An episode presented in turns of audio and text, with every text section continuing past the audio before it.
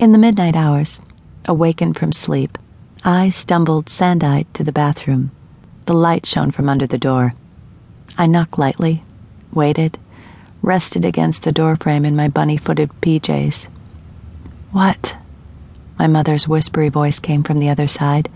The door creaked and seemed to exhale as she leaned her body on the other side. I have to go, I whispered, afraid I'd wake someone in the quiet house. Wait a minute.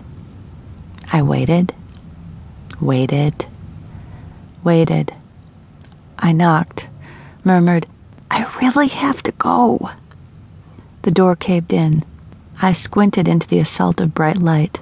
My mother pulled me in, closed the door behind me. I rubbed my eyes to let them adjust and finally looked at my mother.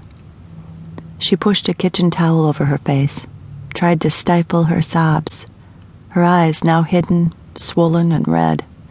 A big horror filled my little girl body. I asked frantically, What's wrong? What's happening?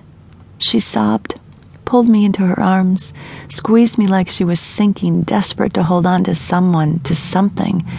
I put my arms around her, feeling the warm slump of her soft middle. What is it? An immense fear filled my little voice.